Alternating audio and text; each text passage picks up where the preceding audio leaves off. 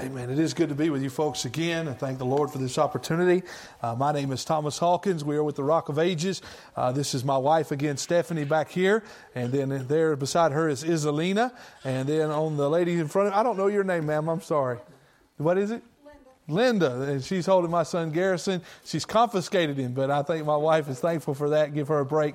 But uh, Garrison, the blessing, and then this is Vivian, and uh, Vivian's going to sing a little chorus this morning before I preach, and hopefully it'll be a blessing to you. Tell you a little bit about Rock of Ages, what the Lord's called us to do, and then we'll preach this morning. Go ahead, sing loud.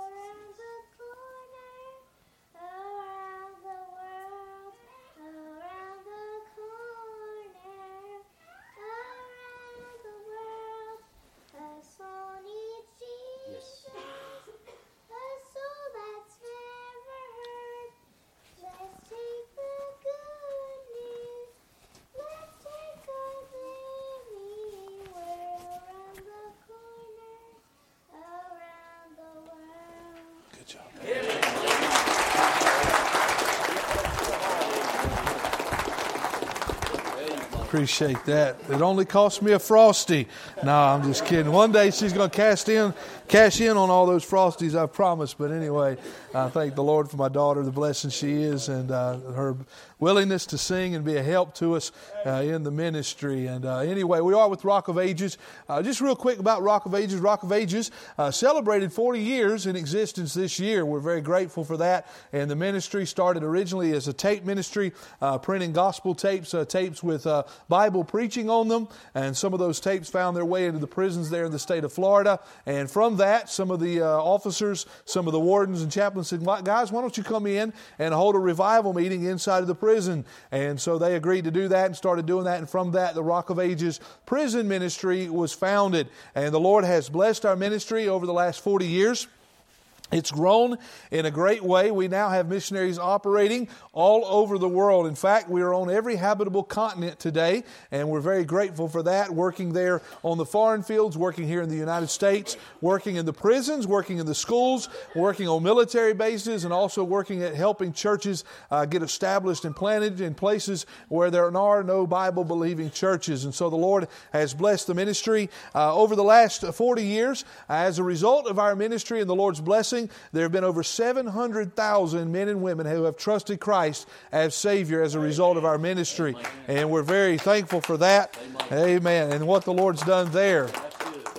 And so uh, that's kind of about the ministry. We are working there in the state of South Carolina, uh, focused on that state, working towards becoming a coordinator there this year. And we'll also be working other southeastern states as the Lord provides and the Lord allows. But it is just so good to be with you this morning and thank the Lord for this opportunity. Uh, if you will this morning, take your Bibles and turn to the book of Matthew this morning.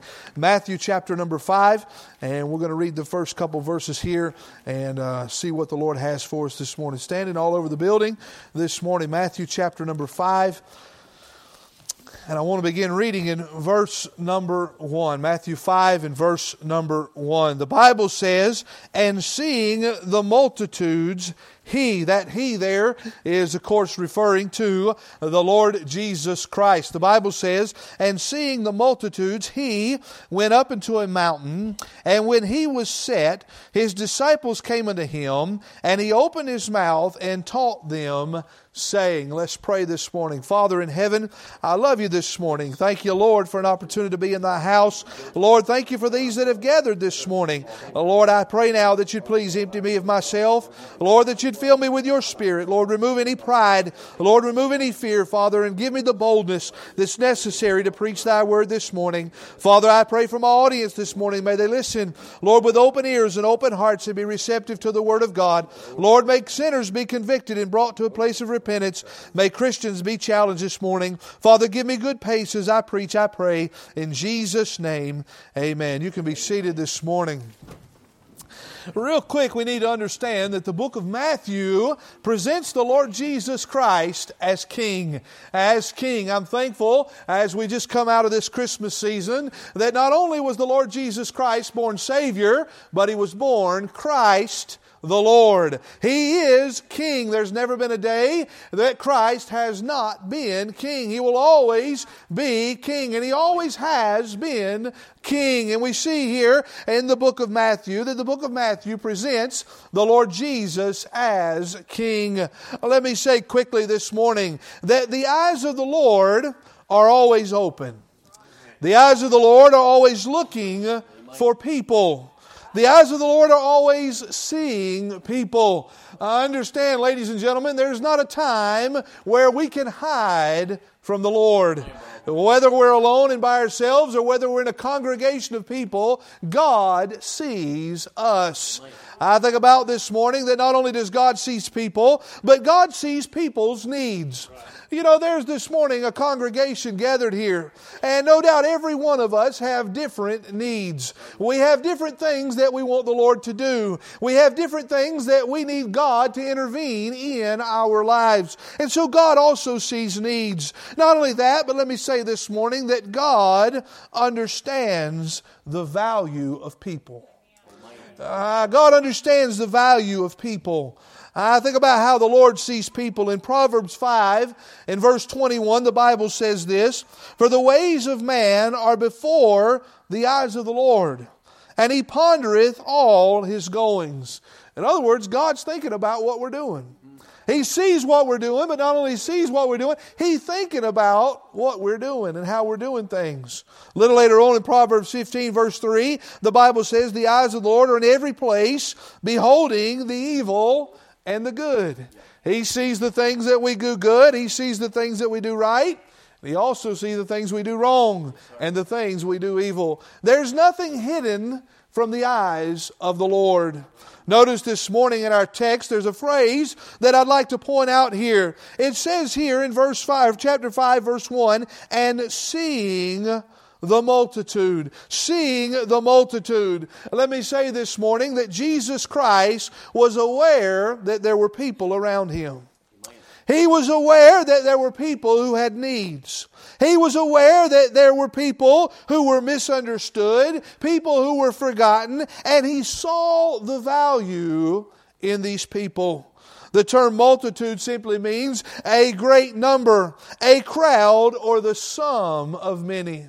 Uh, you could just about say this morning that in front of me in this congregation we have a small multitude of people. I think about how that the Lord Jesus began to gather this multitude. If you were to look back in chapter number four uh, of, of the book of Matthew, uh, Christ begins to gather the multitude. Notice quickly the condition of the multitude. Look at verse number uh, 24 of this uh, verse, or yeah, verse 24 of chapter number four. It says, His fame went throughout all Syria, and they brought unto him all sick people that were taken with diverse diseases and torments, and those which were possessed with devils, and those which were lunatic, and those that had palsy, and he healed them. Notice the condition of the multitudes. It says here that they were sick people. It says they were tormented people. It says they were people that were possessed with devils. It was people that were lunatic. It was people who had palsy. You could say this morning that in the eyes of the world, this multitude would have been worthless. In the eyes of the world, this multitude would have been misfits or outcasts. But the Lord Jesus saw their value. A little later on in the same chapter, verse chapter number 4, and verse uh, 25, it says, And there followed him great multitudes of people from Galilee, from Decapolis, from Jerusalem, and from Judea, and from beyond Jordan. You could say this morning uh, that we see here where the multitude came from. This was a diverse, that's a term we use a lot today, a diverse group of people. They were from Syria, Galilee, Decapolis, Jerusalem, Judea, and beyond Jordan. Uh, this multitude didn't come from one place. It came from all over. This multitude came from different regions. They came from different walks of life. In the eyes of the Lord, or in the eyes of the world, their prejudice should have divided them. They shouldn't have been able to get along with one another. You say, why is the world in this condition it is in? Why can't we get along with one another? It's because we don't have the Lord Jesus in our lives. And we are a prejudiced people, if you will. We see that in the eyes of the world, their prejudice should have divided them. But I see here in verse number one of chapter number five, the Lord Jesus sees the multitude. Let me say this morning that unlike Christ, we often overlook the multitudes. We often uh, forget about the multitudes that we're surrounded by. In our human eyes, we as people fail to see the value in people. How many times have we said of someone, they'll never amount to anything? How many times have we thought in our minds as we saw somebody maybe standing on the street corner or we saw someone come across the, the news that have made a mistake or messed up, and we thought to ourselves, that person is useless and good for nothing. I remember a time in my life when I was in about the seventh grade, I had a teacher tell me that I was good for nothing, I wouldn't ever amount to anything, and, and there was no use in me even being in the class that I was in. He didn't see any value in me.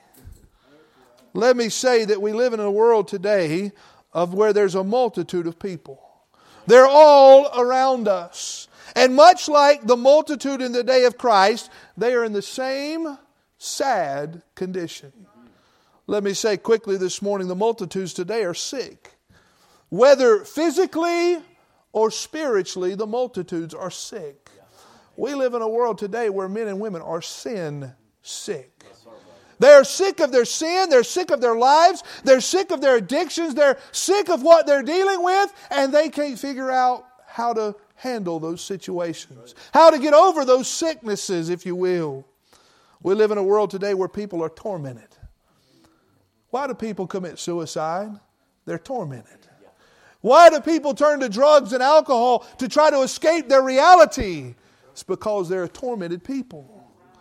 Not only that, but you consider this today, there are people all around us hurting. So oftentimes we focus on ourselves and we say, You don't know what I'm going through. You don't know what I've been through. When reality, we don't know what somebody else has been through. We need to realize that there's always somebody somewhere worse off than what we are. Somebody's hurting more than we are. Somebody's facing more than what we're facing.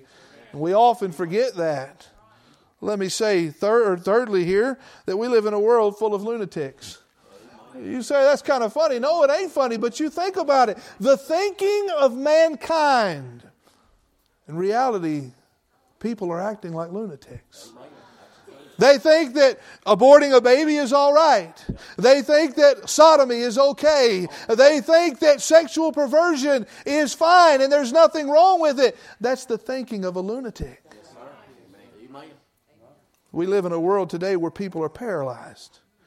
Paralyzed by fear, paralyzed by addiction, paralyzed by doubt, paralyzed by all types of different things, afraid to move, afraid to do anything, and they're stuck in their position. Much like the multitude that follows Christ, the multitudes today are in the same condition. Not only that, but the multitudes today also come from all over. We live, as I've already said, we use that term often nowadays, and in a diverse world where people come from all types of different races. Ladies and gentlemen, we have a great opportunity to reach the gospel or reach the world with the gospel of Christ from our own backyard. The mission field has come to us. We don't have to go to it. You consider, I remember one time one of the worst jobs I ever worked. I ended up work unloading, unloading ferns off the back of an 18 wheeler. When I go to Lowe's in springtime, I don't even want to walk past those ferns. You wouldn't but 15,000 ferns on the back of 18 wheelers, and we unloaded seven to eight a day. But the thing about it was, I was the only guy on the job that was from America originally, if you know what I'm saying. There was two from the Philippines. There was one from Colombia. There was a couple from somewhere else. And I realized that right there, I had a mission field. I had an opportunity to tell somebody of Christ. I remember the fellow named Bill. Bill was from the Philippines. Bill was that tall. And what Bill would do is he would get the ferns on the bottom shelf and hand them to me, and I would stack them on the top shelf. That's just how we worked all day long. I found out Bill didn't ever, had never heard the name Jesus Christ. And I had an opportunity to give him a track. He read Spanish better than he did English, so I got him a Spanish track. You think about it today, the races come from all over. Think about this, we're all different ages. We range in age from young to old. Not only that, different nationality, different prejudices, if you will. You know, oftentimes we associate prejudice with one group of people, but understand this there's prejudice across the board. And we as believers need to understand that, like Christ's multitude, we need to realize we all come from different races, different ages, different nationalities, and different prejudiced. But we also must learn to see the value in people. We, like Christ, must see the multitudes. This morning, for the time that I have, I'd simply like to point out four things that seeing the multitudes ought to do in our lives. You see, when Christ saw the multitudes, it caused him to react in a certain way. It caused him to do some things in a certain way. And me and you, as believers, Christ is our example. We are Christians, we're to be Christ like. Therefore, when we see the multitudes, we ought to react in this way. Let me say, first of all, in seeing the multitudes, it will cause us to take personal responsibility. Personal responsibility. Notice in our text it said, He went up into a mountain. He was set. And then verse 2, He opened His mouth. Three times the word He appears. Three times it appears. He went, he said, he opened. As Christ looked at the multitude, he took personal responsibility to do something for that multitude. You think about it this morning, Christ did not send Peter or Andrew forward. Christ did not call an angel down to help this multitude. The Lord Jesus didn't summon the scribes or the Pharisees. He and himself determined to teach them and to give them this great Sermon on the Mount here in chapter number 5. The Lord Jesus said, I'm going to take personal responsibility for this multitude. He himself healed them. He himself saw their need. Let me say, we today have a personal responsibility to see the multitudes and help them. Understand that it's not society, it's not government, it's not false religions to reach the multitudes, but it is the job of the church to reach the multitudes. For far too long, we have relied on those outside the walls of the church and outside the family of God to change society. And it has gotten where we are today because of that. We as believers must learn that it is our responsibility to change the world in which we live in. I was reading as I studied for this, and according to National Geographic, there are over 100 uncontacted tribes around the world. 100 uncontacted. That means they have no contact with the outside world, they're isolated. Now, you think about this those have never heard the gospel of Christ, and those are the only ones that are isolated. Imagine the ones today in our world that are not isolated, that does have contact with the outside world, that have never heard the gospel. They've never had a witness. They've never heard the name Jesus. They've never seen a Bible. They have no concept. Yes, they may know there's a creator. Yes, they may know there's a God, but they don't know who He is we as believers have a responsibility to reach those folks. As I said in Sunday school, there are 10 million inmates worldwide, 2.7 million in the United States of America. We have a responsibility to reach those folks. Millions living in the United States that have never heard a clear presentation of the gospel of Christ. If you were to leave this area and start traveling the country, you'll soon find that there's not a Bible believing church on every corner throughout our nation. We must see the multitude and take it on ourselves to reach them for Christ. You say, How in the world do we reach the entire world? We reach the next one. And then we reach the next one. And then we reach the next one. And then we reach the next one. And then we reach the next one. You think about the great missionaries, Jim Elliot and other men, uh, Livingstone and all those that went around the world. How did they reach the world? Somebody reached them and then they reached the next one. So many times we get overwhelmed at the thought, well, how am I supposed to reach these tribes and how am I supposed to reach these inmates and how am I supposed to do this? You're to be the soul winner. You're to be the Christian you ought to be. You're to win people to Christ. And in doing so, you don't know what God will do with the next one. I say, secondly, we must not only take personal responsibility, but we must become personally acceptable or personally accessible. Notice the Lord Jesus went up into a mountain. He, he made himself where he could have access to the people. He placed himself where he could help. He placed himself where he could be uh, found. Let me say this morning for us to help the multitudes of people, we must become accessible. We miss opportunities because we do not allow people to access ourselves. We don't make ourselves available to help them. To the multitude, we are not access- accessible because of several reasons. First of all, because of sin. I understand, ladies and gentlemen, there's somebody watching us in the society we live in. The multitude has our eyes on it, and they know that we're supposed to be a believer. They know we're supposed to be born again. And as they look at us, if we fall into sin, we've no longer made ourselves accessible to be able to reach them with the gospel of Christ. I know a young man today, he's lost. And uh, in fact, I heard him talking the other day, uh, and he made this statement. He said, Some of my best customers at the bar go to the Southern Baptist Church. You wonder why he's lost? Hey, it's because those so called Christians are there carrying on like the world, and they've completely made themselves inaccessible to be able to reach him. You think about in our lives as we live our lives and conduct ourselves, does our sin prevent us from being acceptable to that sinner? Accessible to that sinner? Then I say, secondly, our prejudice, whether it's race, whether it's social standing, uh, whatever the reason may be, oftentimes we allow our prejudice to say, you know what? I'm not willing to be accessible so that I could reach the lost. I'll be honest with you, there was a time in my life when I was a young man, there was a certain race that I thought was to blame for all the problems in the world. But I got saved and the Lord changed my mind on that. And I realized it didn't matter what color they were, it didn't matter what race they were, it didn't matter where they came from, it didn't matter if they looked like me, talked like me, act like me. It didn't no longer matter. They needed Christ. Yes, sir. Then I say, thirdly, our attitude often prevents us from being accessible. Pride. We think we've arrived on the scene. We are that uh, religious person. We're above the sinner. We're too good to give help to the lost. Say, oh, I ain't got time for them. I need to go read my Bible. What's wrong with you, man? I'm going to be five minutes late for church if I go talk to that homeless fellow over there. Come on. I think your pastor will understand that. But we allow that pride to build up inside of us and our attitudes towards sinners. Oh, they're getting what they deserve. Oh, they, they deserve where they're at. Oh, they deserve their. Hey, hold on, wait a minute. That pride will prevent us from winning the lost. Then I think about our time prevents us from being accessible.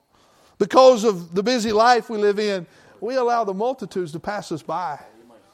We don't take the time to maybe go knock on that door one more time. We don't take the time at the gas pump to pass the track. We, we don't take that time that's necessary.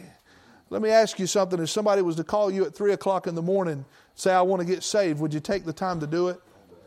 Would you take the time to get in your car and go out there in 13 degree weather and, and go to where they were? Now, do it within reason in a safe way.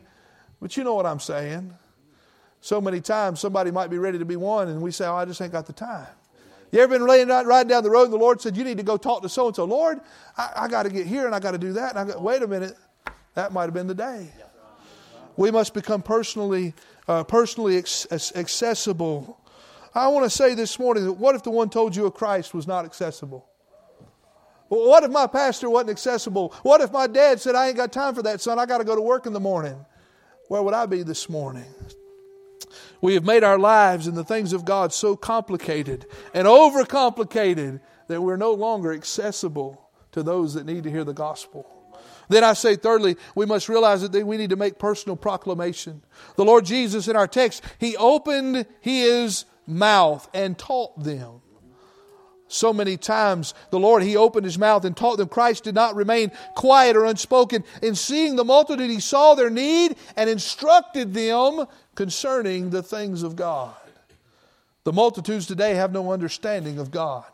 They have no understanding of the things of God. Why is that? It's because we failed to open our mouths correctly. They have no concept of what a Christian is. They have no concept of what a Baptist is. They have no concept of what being born again is. They have no understanding of those things. Why? We've failed to teach folks. So many times you ask the simplest Bible question to young people raised in the house of the Lord, they can't answer it. You say, What was Daniel's three friends? I don't know. SpongeBob, Bugs Bunny, Yosemite Sam, you know? You say, where, where, who did David take out with that stone and that sling? I don't know. Shaq, you know, that's the thought. Why? It's because we've talked about everything else but the Word of God.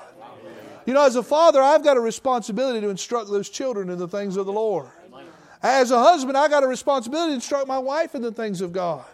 As a mother, she has to instruct the children. As a preacher, I have a responsibility to preach the Word of God wherever I'm at. We've failed so many times because we've talked about everything else but the Bible and the things of God. Why is there no respect for the Word of God? Why is there no respect for God's man? Why is there no fear of God and judgment and hellfire? It's because no one is proclaiming the things of God. Why is Satan pictured as a, uh, a person that's red with a forked tail and all of those things? We've not proclaimed who he is. Why is hell thought to be the grave? It's because we've not said anything. Why does a young man or a young woman get saved and never return to the house of God? It's because they don't know they're supposed to.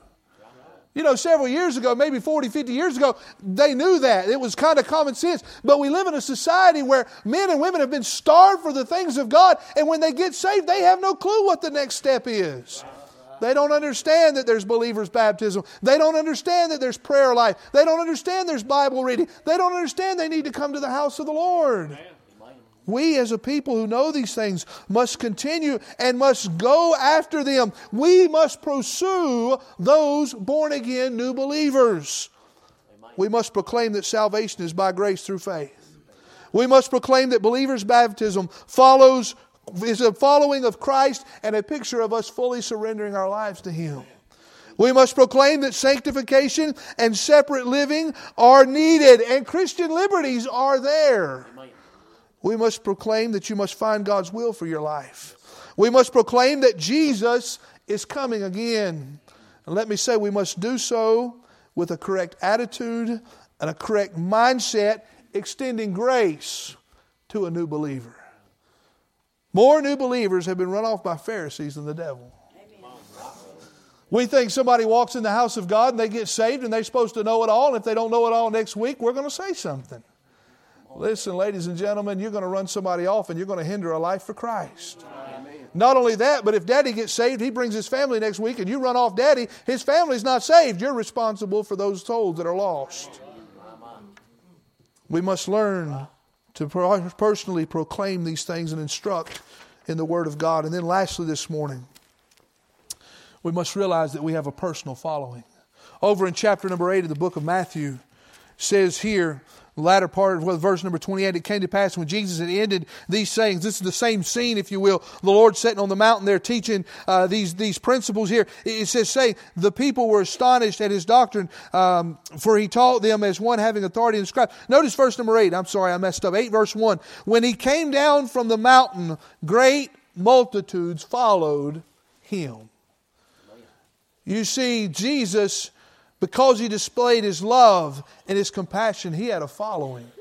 You know that verse over there in the book of Psalms 23 surely goodness and mercy shall follow me all the days of our life. You know, oftentimes we think that that's God's mercy and goodness following. No, that's what we're leaving behind. You see what I'm saying? Leaving behind that goodness, leaving behind that mercy, or are we leaving behind destruction and despair? And what's following us ain't goodness and mercy, but it's trouble and heartache. As believers, we must learn that somebody's watching us and we must lead them in the ways of Christ. 1 Corinthians 11 1, Paul said this Be followers of me, even as I also am of Christ. Paul said, I'm an example. Follow me. Later on in Philippians 3:17, brethren, be followers together of me, and mark them which walk so as ye have uh, have us for an example. The apostle Paul said, "You can follow me because I'm setting the example." Understand that somebody's following you. Where are you leading them to? You think about it Moses left a Joshua, Elijah left an Elisha, Naomi left a Ruth, Paul had a Timothy. The only thing that you can take to heaven with you are the souls of the men and women that follow you. I'm thankful this morning that there are men that God put in my life that I was able to follow and able to learn after and able to gain some instruction. And I, most of those, couple of those men are in heaven already. But because of the things I learned from them, because of the things they taught me and how they helped me in my life, I am what I am today. Ladies and gentlemen, we must create a following and it must be an appropriate one. So, in closing this morning, we must not remain blind or unconscious to the multitudes. We, like Christ, must realize we have to see the multitudes around us. And in seeing the multitudes, we must take responsibility for our multitudes. You know, your multitude's not the same as my multitudes. You know, I live in, I grew up in China Grove, that was my multitude. I live in Statesville, that's my multitudes. I go to prison, that's my multitudes. I travel up and down the highways, that's my multitudes. The town you live in, that's your multitudes. The place you work, that's your multitudes. Young people, the school you go to and the friends you run with, that's your multitudes. You're responsible for those multitudes. Then we must become accessible. We must get into a position where we have the ability for somebody to reach us that we might reach them. So that we can win souls, we must become proclaimers of the gospel, the things of God. And then we must always be leading in the right direction. Bible says in Matthew chapter 5 verse 1, and seeing the multitudes, he went up into a mountain, and when he was set, his disciples came unto him, and he opened his mouth and taught them, saying, Let's pray. Father, we love you this morning. Thank you so much for the liberty you've given me in preaching this morning. Thank you so much for the attention to the Word of God. Lord, I do pray now that you'd please take the message. May you speak to hearts this morning according to thy will. In Jesus' name, amen. Pastor, if you'll come this morning. Miss Martha Colton, if one of y'all come piano, if you'll stand with me all over the building this morning. While every head's bowed, every eye's closed for just a minute. My, what truth this morning. Maybe you hear this morning, maybe you're part of the multitude, maybe you're sick, paralyzed. Maybe you hear this morning you're paralyzed by fear, paralyzed by doubt. There's many in that condition. I've been there. Amen. How many of you's been there? You've been paralyzed by fear. You've been in a place that because of fear you would not do, you would not go, you would not say. You've been paralyzed by that. Somebody's on this shoulder saying, No, you can't. God's saying on this shoulder, Go, do. Yes. Paralyzed by that. Maybe you're in that condition. Or maybe you passed that. But you failed to see the multitude. Friend, Jesus done those things. He saw the multitude. He went. He was set. And he opened his mouth. What stage are you in? Where are you at? Friend, maybe the little lady on your job that you work with. Maybe the men you work with. What's your multitude? It may be your family members, maybe your husband, maybe your wife, it may be your children, maybe grandchildren. May God help us this morning. May God give us eyes to see the soul of the multitude. That we see more than just sin stricken lives, but we see souls that Jesus loves so dearly. You see, when Jesus went to Calvary, he went to Calvary for the child molester. He went there for the most ungodly of the ungodly, the murderer, the thief. He went to Calvary for the drunkard and the drug addict went to Calvary for the good old boys that's never accepted Christ. He went to Calvary for people just like me and you. May God help us this morning. Maybe you won't get this song and say, Preacher, say, God, I want eyes to be able to see the soul of the multitude. Maybe you hear this morning, maybe you've never been saved. You've never been to Calvary this will be a good moment. No tender voice like mine can Maybe here this morning you've never been saved. You can see dimly. That there's great need. Society.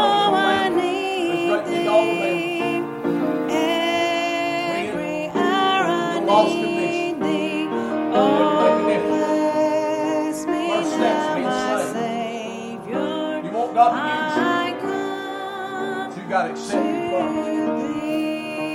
Would you come to Christ this morning? You are saved this morning,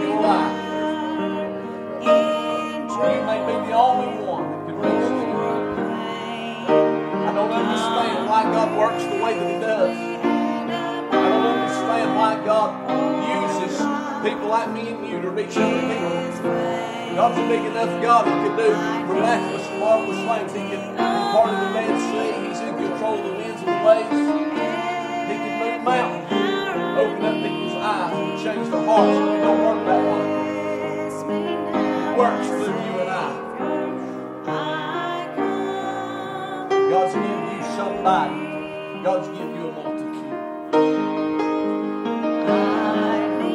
God help us not to go through life